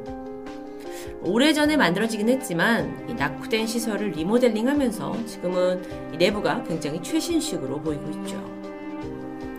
2018년에 교도소 감사를 해봤더니 이 죄수들의 정신과 치료가 제대로 되지 않고 있다라는 문제가 발견됐다고 해요. 여기에는 워낙 그러니까 일반적인 범죄자들이 아니라 워낙 또라이 같은 미친 범죄자들이 많다 보니까 이들의 이제 정신 감정을 계속 해야 되는데 그것도 어렵고 또 폭력성까지 통제하기 어렵다고 해요. 정말 무시무시한 곳이겠죠. 이번 스토리를 통해서 유령의 존재 외에 알게 된 것이 있습니다. 영국 수감자들에게조차 아동 성범죄자들은 엄청난 어, 혐오감을 주는 사람이라는 거죠. 작년 2019년에 영국의 또 다른 교도소에서는요, 아동 성범죄자로 투옥이 됐던 33살의 리처드라는 사람이 살해당한 일도 발생했습니다. 어떻게 된 일인가 라고 봤더니 이 리처드란 놈이 6살 어린아이를 끔찍하게 성폭행한 일을 마치 자랑하듯 감옥에서 얘기한 거예요. 그거에 분노한 폴 피츠제럴드라는 또 다른 재수자가 그를 살해해버린 거죠. 로이 화이팅, 그는 여전히 감옥에서 고통받으며 살아가고 있습니다. 지난 2018년에도 다른 재소자 두 명이 그를 살해하려다가 실패했다라는 뉴스 보도가 있었을 정도예요.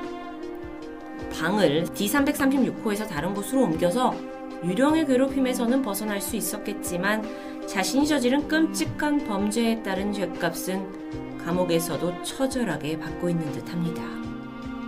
웨이크필드 교도소 D336호실의 저주는 어쩌면 아주 오랫동안 그 진실이 밝혀지지 않을 수도 있습니다. 그 방에 갇혀야만 뭔가를 알아낼 수 있는데 그곳은 흉악범들에게만 허용된 곳이기 때문이죠. 만약 유령이 진짜 존재하고 그들이 거기에 갇혀 있는 범죄자들을 괴롭히고 있는 거라면 한편으로는 약간 속이 시원하다라는 생각도 드는데 그건 저만 그런 걸까요? 토요미스테리 디바제시카였습니다. 안녕하세요. 토요미스테리 디바제시카입니다. 2005년 10월 2일 일본 시즈오카현에 살고 있던 47세 여성 A씨가 다급히 병원으로 이송됩니다. 그녀는 최근 알 수 없는 이유로 건강이 급격히 악화되었는데요. 이미 일주일 전인 9월 26일 한 차례 입원까지 한 이력이 있습니다. 그렇게 급하게 병원으로 옮겨진 후 그녀는 결국 의식 불명 상태에 빠졌고 삶과 죽음의 위태로운 경계에 서게 됩니다. A씨는 슬하에 딸과 아들 하나씩을 둔 평범한 가정주부였습니다. 그런데 평소에 앓고 있던 지병도 없었고 별다른 외상도 없이 의식불명 상태가 되자 의료진도 당최 원인을 알 수 없어서 난감해했는데요. 한편 그녀의 딸 미즈구치 마이는 갑자기 닥친 엄마의 생사 앞에서 너무나도 놀라 소식을 듣자마자 학교에서 울음을 터뜨려 버렸죠. 그렇게 엄마가 상황이 좋아지지 않은 지 18일째가 되던 10월 20일입니다. 급기야 딸 마이는 다량의 수면제를 복용하고 자살을 시도합니다. 다행히 신속히 병원으로 옮겨져서 목숨에는 지장이 없었죠. 평범했던 한 가정을 덮친 불행. 그나마 다행인 건 엄마가 쓰러진 지 한 달여 만인 10월 31일 마침내 그녀가 왜 의식불명에 빠졌는지 밝혀졌다는 것이었죠. 그 내막을 알기 전에 우선 가장 가까웠던 가족 관계를 좀 살펴볼 필요가 있습니다. 딸 미즈구치 마이는 16살 고등학교 1학년이었습니다. 아이는 이 시조카현에서도 명문고로 꼽히는 곳에 다녔는데 그 안에서도 조용한 성품에 모범적이고 공부 잘하는 학생으로 알려져 있었죠. 중학교 때는 문화부장을 맡을 정도로 교우관계도 원만했습니다. 하지만 그녀에게는 아주 독특한 취미 하나가 있었는데 그것은 바로 블로그에 기한 실험일기를 쓰는 것이었습니다. 마이는 교내 화학부에서 활동을 했는데 그러다 보니 독극물에 대한 지식이 아주 풍부했죠. 담임 선생님이나 친구들, 그녀를 잘 알고 있는 사람들은 마이가 다 커서 아주 뛰어난 과학자가 될 거라고 칭찬했습니다. 그런 아이의 실험일지 블로그 안을 좀 살펴보면 자신의 이름을 숨긴 채 이와모토 류헤이라는 16살 남학생으로 가장했고요. 내가 주석산 안티몬 탈륨과 농유산 사리틀산 같은 인체에 아주 치명적인 약품을 소지하고 있다고 자랑을 하기도 했고, 심지어 키우고 있는 햄스터에게 2주 동안 이런 그 치명적인 독극물을 투여했었다라는 그 실험 내용까지 포함되어 있습니다. 뿐만 아니라 일반인이 쉽게 상상할 수 없는 그 잔인한 과정들을 모두 블로그에 상세히 기록하고 있었죠. 블로그에는 쥐약으로 사용이 되고 있는 탈륨, 이 탈륨의 독성이 어느 정도인지, 또 그게 살아 숨쉬는 생물에 들어갔을 때 어떤 반응을 일으키고 어떤 내성을 일으키는지 자세히 설명이 돼 있었는데 이게 고등학생 지식 수준이라고 보기에는 좀 믿기 힘들 만큼 전문적이었습니다. 게다가 실수로 자신이 탈륨에 중독되었을 때 어떻게 해독제를 만들었는지에 대한 방법을 써놓기도 했죠. 그런 미즈구 치 마이가 사실 세상에서 가장 동경하는 인물이 있었습니다. 바로 그레이엄 영이라는 영국의 범죄자였죠. 그레이엄 영, 그는 1947년에 태어나서 3개월 만에 친어머니가 결핵으로 사망하셨고 이후 재혼한 아버지와 계모 밑에서 자라납니다. 그런데 안타깝게도 계모가 아이에게 학대를 일삼았고요. 지갑에 돈이 사라졌다면서 그 아들에게 누명을 씌우는 일도 허다했어요. 결국 어렸을 적 부모와 그 어떠한 정서적 교류도 나누지 못한 채 유년기를 보냈는데 그런 그가 가장 좋아했던 것이 바로 화학 실험이었습니다. 중학생이 된 이래 그는 집 대신에 학교 실험실에서 많은 시간을 보냈고 수많은 지식을 흡수하면서 이미 10대 초반이 됐을 때는 대학원생 수준의 어떤 독극물 제조 지식을 지닐 수 있었습니다. 이후에 그레이엄은 단순한 실험에서 벗어났고요. 본격적으로 생체 실험에 돌입하는데요. 처음엔 친구의 도시락에다가 또는 누나의 찻잔에다가 소량의 독극물을 넣어서 그 반응을 관찰했습니다. 당연히 이들은 막 거품을 물고 쓰러지기도 하고 심한 구토 증상을 보였겠죠. 그걸 다 기록했고 어떤 나름의 성공적인 생체 실험을 했다고 생각한 그레이엄이 타겟을 옮기게 되는데 그게 바로 어릴 적부터 자신을 내내 괴롭혀온 계모였습니다. 그는 몇 달에 걸쳐서 계모의 음식에 조금씩 독극물을 넣었고요. 그녀는 원인을 모른 채 시름시름 앓다가 결국 사망합니다. 독살에 성공한 그가 이런 기쁨에 취해 있는 것도 잠시 화학교사의 신고로 덜미가 잡혔습니다. 아니 평소에도 수업 시간에 그레이엄이 이상한 질문과 또 실험을 제안했다라는 게 눈여겨보던 상황이었는데 그러다 방과 후에 그 아이의 책상을 조사해 보니까 안에서 각종 독약병과 또 제조법이 적힌 증거가 발견됐죠. 그럼으로써 이제 계모 독살이라는 것에 대한 증거가 확보는 됐지만 아이가 당시 14살이에요. 그래서 아이는 감옥이 아닌 정신병원에 수감되죠. 9년이 지났습니다. 23살이 되었고 마침내 정신병원에서 완치 판정을 받아요. 그리고 유유히 병원을 빠져나와서 한 사진기 회사에 취직하게 되는데요. 머지않아 회사 내에서 정체불명의 전염병이 떠돌았습니다. 자명하게도 직원들의 음식에 독을 탔던 그레이엄의 짓이었죠. 두 명의 사망자가 나왔고 이 상황에 낌새를 눈치챈 경찰이 수사를 한 끝에 다시 덜미가 잡힙니다. 그리고 그는 무기징역을 판결받게 되는데요. 놀라운 것은 그레이엄이 이 단체 독사를 여전히 실험으로 여기면서 어느 정도 즐기고 있었다는 겁니다. 그는 자신의 모든 범행을 꾸준히 독살 일기에 기록했고 그 내용을 보니까 독극물 피해자는 사망자 2명을 포함해서 무려 70명이나 된다는 게 밝혀졌죠. 그야말로 희대의 사이코, 연쇄살인마라고 불릴 정도인데요. 자, 다시 일본으로 돌아와서 미즈구치 마이는 희대의 독살마 그레이엄에 푹 빠져 있었습니다. 심지어 중학교 졸업 문집에 좋아하는 연예인 항목에도 버젓이 그레이엄의 이름을 적었을 정도죠. 그리고 그 일그러진 동경 끝에 마이는 결국 그와 같은 길을 가기로 결심합니다. 엄마가 쓰러지기 두 달 전이었던 8월 9일. 미즈구치 마이는 약국에서 학교 실험에 사용해야 한다면서 살충제의 한 종류인 아세트션 탈륨을 주문합니다. 뿐만 아니라 8월 24일 그리고 9월 14일 두 차례에 걸쳐 추가적으로 탈륨 50g을 입수한 데 성공하죠. 이 정도의 양이라면 성인 50명을 죽음으로 몰아넣을 수 있는 치명적인 양입니다. 이후 그녀는 이 탈륨을 조금씩 어머니가 마시는 음료에 타기 시작합니다. 마이는 엄마가 그 음료를 마시면서 어떤 반응을 보이는지 자세하게 관찰했고요. 정말 믿기 힘들지만 엄마가 힘들어하는 모습을 카메라에 담아서 자신의 블로그에 자랑하듯 기록하기도 합니다. 그 기록된 일지를 좀 살펴보면 탈륨을 투여하고 얼마 지나지 않아 엄마는 걷지 못할 정도로 다리가 쇠약해졌다. 이제는 내 방까지 오는 것도 힘들어 보인다. 10월 2일. 엄마는 실수한 걸로 할 테니 내게 독을 만들어 달라고 했다. 아마 자살 충동에 시달리고 있는 듯하다. 10월 16일. 엄마가 환각을 보기 시작했다. 혈압은 150 전후까지 떨어졌지만 아직 멀었다.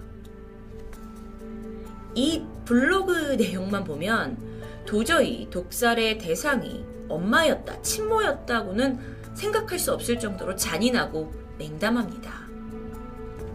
그런데요.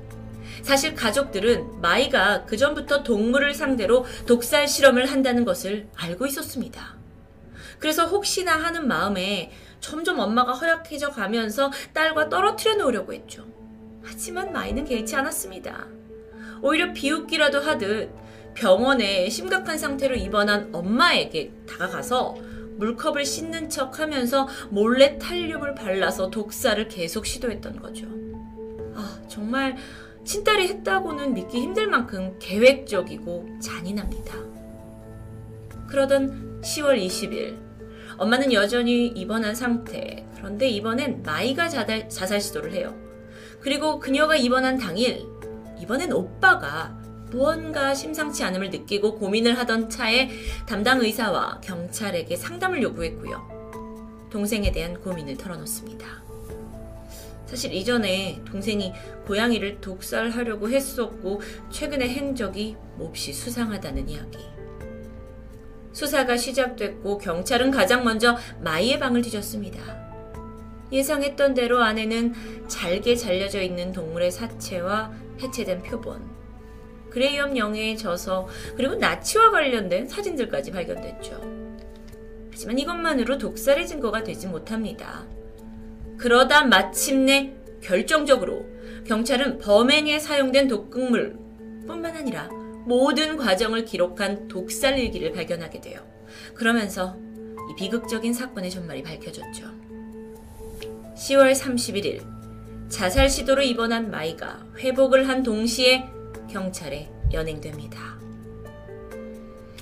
그런데 이 마이가 아니 엄마가 탈륨 중독에 걸린 건 나도 안다. 하지만 그건 내가 준 게 아니라 엄마 혼자서 멋대로 탈륨을 마신 거다. 뻔뻔하게 독사를 전면 부인합니다. 심지어 수사 과정 중에 갑자기 애가 막 울음을 터트리면서 감정적으로 호소하는 모습도 보였고요. 한편으로는 어린아이처럼 말투가 변하면서 상당히 다중인격자적인 양상을 보이는데요.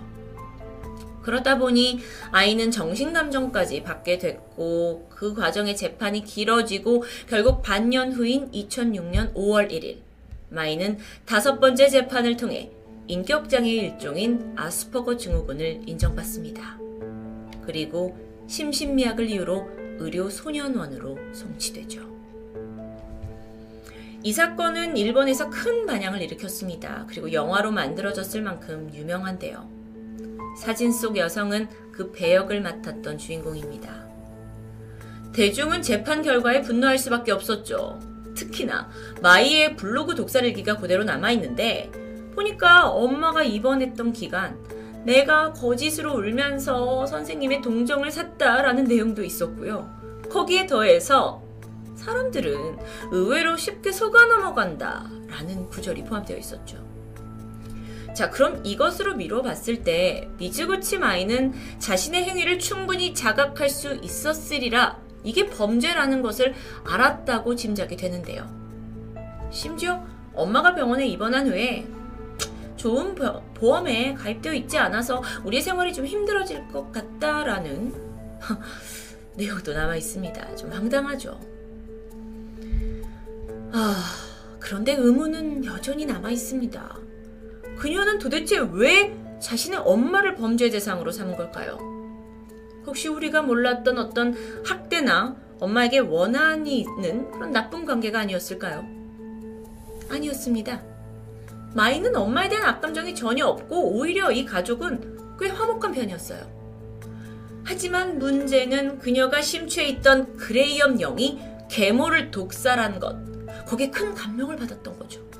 그래서 범죄를 모방하게 되었고 실험 대상이 보니까 가까이에 있어야 관찰하기 쉽다라는 이유 때문에 희대의 친모 독살의 원인이 됐던 겁니다.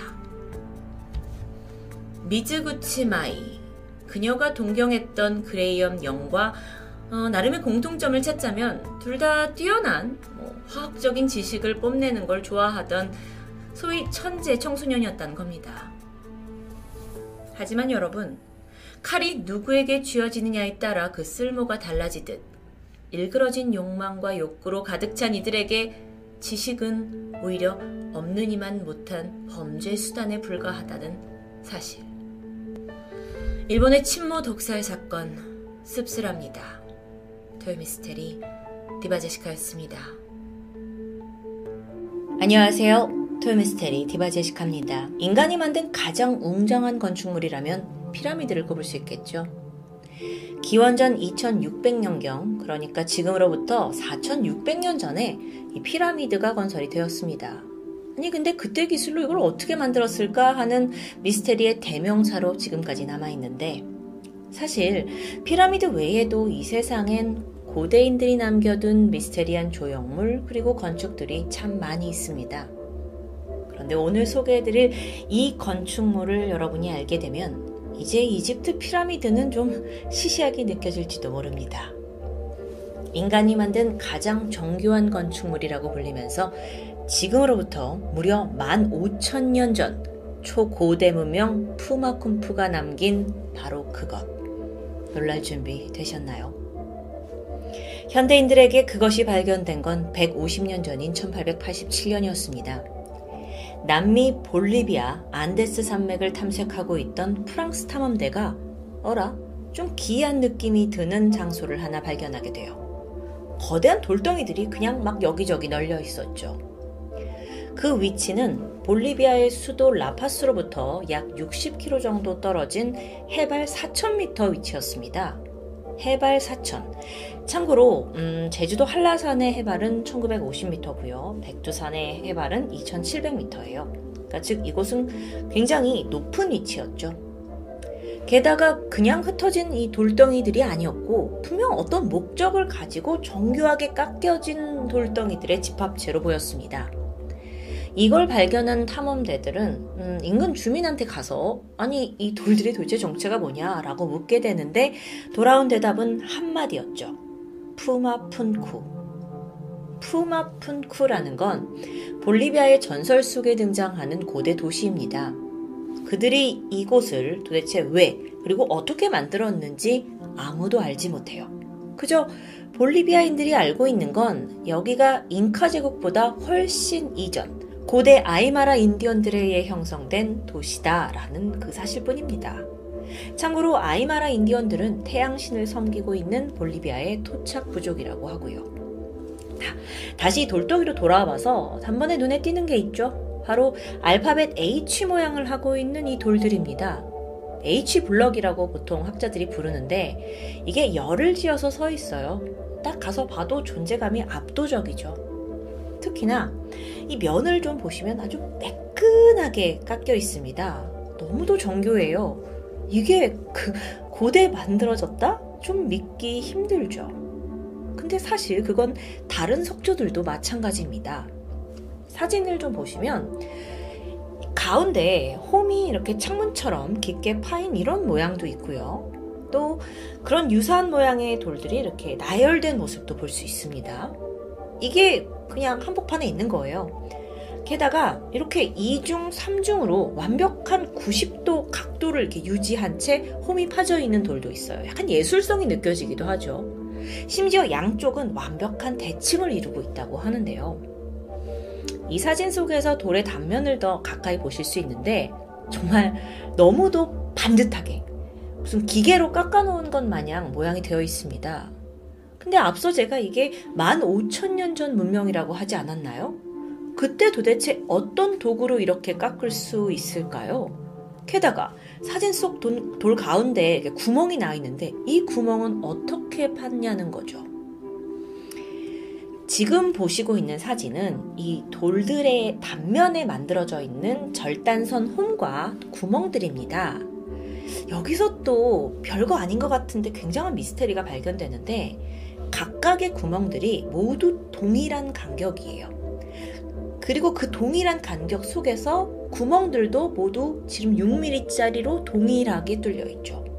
아주 정확하게 측정을 한 듯 만들어졌다는 겁니다. 그런데요. 고대 아이마라 인디언들, 이들이 숫자나 문자를 사용했다? 아닙니다. 전혀 사용하지 않았어요. 그렇다면 이 정밀한 작업을 그것도 뭐 한두 개의 돌도 아니고 수십 개의 석조물인데 얘네들을 다 한치의 오차도 없이 똑같이 만들어내는 게 어떻게 가능한 일일까요? 물론 가능은 합니다. 근데 그러기 위해서는 수학적인 계산식이나 최소한 문자 소통이라도 있어야 여러 사람들이 이걸 한꺼번에 만들 수 있을 테니까요. 근데 고대인들이 어떻게 뭐 방법이 없는데도 소통을 하면서 동일한 속점문들을 만들어냈는지 이에 대한 증거는 전혀 남아있지 않습니다. 그냥 미스테리로 남아있어요. 자, 그러면 이 독특한 모양의 H블럭이 만들어진 목적은 도대체 뭘까요?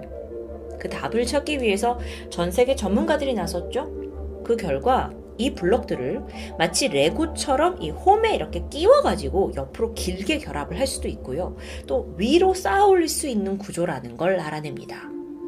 이렇게 만들면 시멘트로 붙이지 않아도 이 연결부를 이렇게 껴서 맞출 수가 있죠. 그러면 하나의 거대한 구조물을 만들 수 있는 겁니다. 어, 이걸 고대인들이 생각해냈다는 것 자체가 너무도 놀랍죠. 그리고 이게 딱 결합부가 맞물릴 수 있도록 석조물을 고안해냈다는 것도 너무 신기하고요. 그렇다면 전문가들이 실제 이 H블럭을 결합을 했을 때 어떤 형태가 나타나는지 3D로 시뮬레이션을 하게 되는데요. 그게 놀랍게도 오늘날 문에 사용되는 경첩과 아주 유사한 모습이었습니다. 그렇다면 이들이 결합이 돼서 조립이 된 블럭들은 아마도 거대한 성벽이나 문에 사용되었을 것으로 추정이 가능해지죠. 그리고 이게 사실이라면 푸마쿵푸 문명에는 15,000년 전인데도 불구하고 성벽을 쌓고 살았고 또 예상보다 더 거대한 제국이지 않았을까라는 가능성이 상당히 높아집니다. 게다가 그 가설을 뒷받침할 만한 증거도 남아있고요. 사진에 보시는 게 인근에서 발견된 수로입니다. 푸마풍쿠 문명을 발굴하던 고고학자들이 관계시설, 밭, 그리고 어류 양식장으로 추정되는 이런 시설들을 찾아내게 돼요. 자, 그러면 이 H블럭이 성벽이라고 가정을 해볼게요.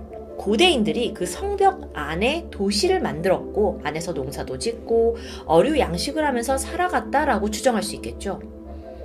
학자들이 이 푸마콤프와 연결된 수로를 찾아내기도 합니다. 수로가 있었다는 건 이걸 통해서 외부에서 물을 끌어왔다라는 걸 추측할 수 있겠죠. 자, 그럼 여기서 문제. 푸마쿰푸 도시가 발견된 곳이 해발 4,000m의 산꼭대기라고 볼 수 있습니다. 그럼 고대인들이 도대체 어떻게 이 높은 곳까지 물을 끌어왔다는 걸까? 아, 완전 불가능한 이야기는 아니었어요. 조사를 해보니까 그 이제 물의 원천지가 어디였냐면 근처에 있는 티티카카 호수였죠. 티티카카 호수는 해발 3,811m에 위치해 있는 아주 거대한 호수였습니다. 이게 세상에서 가장 높은 곳에 있는 호수로도 잘 알려져 있죠. 그러니까 이 곳에 푸마쿰푸 문명이 있던 곳에서 200m 아래에 있는 호수에서 물을 끌어와 가지고 성벽 안의 도시에서 사용했다라는 건데 여긴 또 다른 문제가 있죠. 이 티티카카 호수가 육지 속 바다라고 불리는 신비한 곳입니다. 그래서 호수물이 바닷물과 유사하게 염분이 아주 많아요. 그러니까 먹어보면 짜요. 그럼 이걸 농사용으로 사용할 수 없었을 텐데요. 그럼 끌어온 게 이 물이 아닌가 싶었죠? 하지만 지리적으로 봤을 때 푸마pun크 도시 주변에 물을 끌어올 만한 곳이 이 호수 외에는 없습니다. 그렇다면 15,000년 전에 이 푸마pun크 문명의 사람들이 짠 바닷물 같은 걸 끌어와 가지고 어떻게 식수용 혹은 농업용으로 염분을 제거해서 사용했는지 이 부분은 여전히 미스테리로 남아 있죠. 참 저는 이렇게 분석을 해가면서 너무너무 재밌었는데 그때의 모습을 막 상상할 수도 있고 근데 결론은 그게 어떻게 가능해? 여기 계속 부딪히는 겁니다. 한편 푸마풍크에서 발견된 이 석조물들 중에서 가장 큰 거를 보면 길이가 7.8m, 넓이가 5.2m, 두께는 한 1m 정도. 이게 무게가 무려 131톤이에요. 거대한 석조물이죠. 이거 다음으로 큰 것도 무게가 85톤에 달하는데요. 문제는 아니 이 거대한 돌들을 어떻게 여기까지 운반해 왔냐는 겁니다. 일단 돌들을 어디서 가져왔는지를 연구해 보니까 최소 70km 정도 떨어진 산 아래였습니다. 뭐 그나마 가장 가까웠던 채석장이 그곳에 있었죠. 그러면 그 70km 정도 되는 곳으로부터 이 수십 개의 돌들을 가져왔다라는 가정하에 운반이 문제가 되는 거예요. 몇 톤씩 되는 수십 개의 돌들을 어떻게 가져오냐는 거예요. 그건 역시 베일에 쌓여 있죠. 그냥 몰라요. 미스테리입니다. 게다가 이 푸마풍크의 건축물들을 좀 보시면 대부분 이렇게 한 곳에 모여 있는 모양새를 좀 띠고 있어요. 이 돌들을 뭐 사람의 힘으로 옮겼을 리는 없고 이걸 어떻게 이렇게 한 곳에 모아놨는지 이거 기술도 좀 필요했을 것 같은데 물론 통나무들을 바닥에 깔아가지고 이걸 굴림대로 이용해서 돌들을 옮겼을 수도 있습니다. 피라미드도 그런 방식으로 옮겼다라고 추정이 되고 있으니까요. 그런데 푸마풍크 석조 도시는 고산지대입니다. 사진 보시겠지만 주변에 나무가 없어요. 나무를 찾아볼 수 없다고 해요. 그리고 굴림대로 쓸 만한 그 어떤 대체제도 도저히 알 수가 없고요. 그럼 뭔가 다른 운반법이 있어야 할 텐데 역시나 그 답은 찾지 못했죠. 네, 운송 방법 또한 미스테리로 남아 있습니다. 그래서 일부 학자들이 혹시 이 돌을 가져온 게 수십 킬로 떨어진 게 아니라 그냥 10킬로 근방의 그 티티카카 호수 인근은 아니겠느냐라고 주장을 하긴 하는데 그게 아무리 10킬로밖에 안 되는 거리라 할지라도 인간이 돌을 등에 지고 옮길 수는 없습니다. 10킬로가 결코 짧은 거리는 아니죠. 1966년 볼리비아에서는 너무도 풀리지 않는 미스테리가 여기에 많이 있다 보니까 이걸 좀 해결하기 위해 실험을 진행합니다. 힘 좋은 군인들을 모아놓고 2톤짜리 바위를 정말 힘과 밧줄로만, 그러니까 고대에 했을 법한 그런 방식으로 끌어서 옮기는 실험이었어요. 결론적으로 2톤짜리 바위도 이들이 겨우 몇 인치 옮기는데 성공합니다. 그러니까 아니 여기 있는 돌들은 100톤, 80톤 막 이러는데 이걸 도대체 어떻게 옮겼는지는 도저히 떠오르지가 않는 거죠. 이런 식으로 정말 푸마풍쿠의 미스테리는 완전 저세상 레벨입니다. 그냥 답 찾는 걸 포기해버리고 싶을 정도예요. 단서가 전혀 없으니까요. 학자들 사이에서는 푸마쿰프 석조물의 이 가공되어 있는 수준이 레벨이 현대 기술을 훨씬 뛰어넘고 있다고 말해요. 그리고 심지어 대칭과 균형에 단 1mm의 오차도 없다면서 감탄을 하고 있죠. 이게 너무도 정교하다 보니까 과연 인간이 만든 것인가 싶어서 소름이 돋고 있다고 하는데요. 사실상 이게 인간이 만들었다는 증거조차 없는 상황입니다. 만든 과정도 몰라, 도구도 몰라. 전혀 밝혀지지 않으니까요. 그래서 일각에서는 이 푸마풍쿠 문명이 인간을 뛰어넘는 선진 기술을 보유한 누군가의 도움으로 만들어졌다고 주장합니다. 그 누군가는 바로 외계 생명체겠죠. 여러분 터무니없다고 여기실 수도 있지만 어, 사실 이게 워낙 어, 그때 만들어졌다고 앞뒤가 맞지 않는 건축물이기 때문에 의외로 외계인 건축설이 많은 이들의 지지를 받고 있다는 것에 저는 또 놀랐습니다.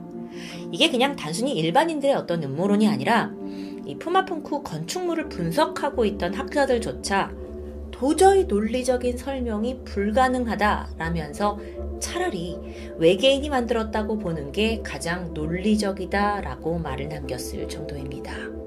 아, 너무 신기하죠?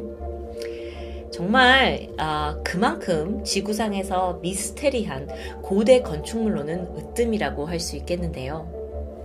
게다가 이 문명에 대한 근본적인 의문, 도대체 왜 해발 4,000m 이 높이에다가 뜬금없는 이 장소에 거대한 건축물들, 석조물들을 갖다 놨느냐는 거예요. 나무도 없고 물을 끌어와야 할 정도로 황폐해요. 거기에 성벽까지 올리고 도시를 세웠다? 왜일까요?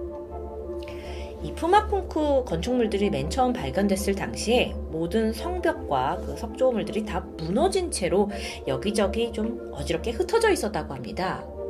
이걸 딱 처음 봤을 때는 마치 좀 도시 전체가 뭔가에 의해 파괴된 듯 했죠. 그래서 지질학자들과 역사학자들이 분석을 하게 되는데 어쩌면 도시를 이렇게 만든 건 자연재해일 가능성이 높다라고 추정합니다. 처음엔 그게 지진일 거라고 생각을 했죠. 근데 지진은 100톤이 넘는 돌들을 이렇게 막 여러 방향으로 막 흩뿌리고 이런 게 불가능하다고 합니다. 그걸 가능하게 하는 건 오직 물뿐이에요. 학자들에 따르면 지구가 생겨난 순간부터 지금까지 총 4번의 빙하기가 있었을 거라고 주장합니다. 그리고 이 빙하기가 끝날 때마다 이어서 대홍수가 찾아오죠. 고대인들은 이 대홍수에 대비해서 높디 높은 산에다가 성벽을 쌓아서 도시를 만들고 자신들을 보호하려 했던 건 아닐까요?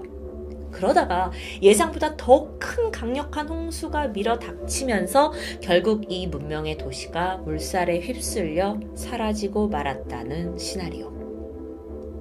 물론 이론일 뿐이고요.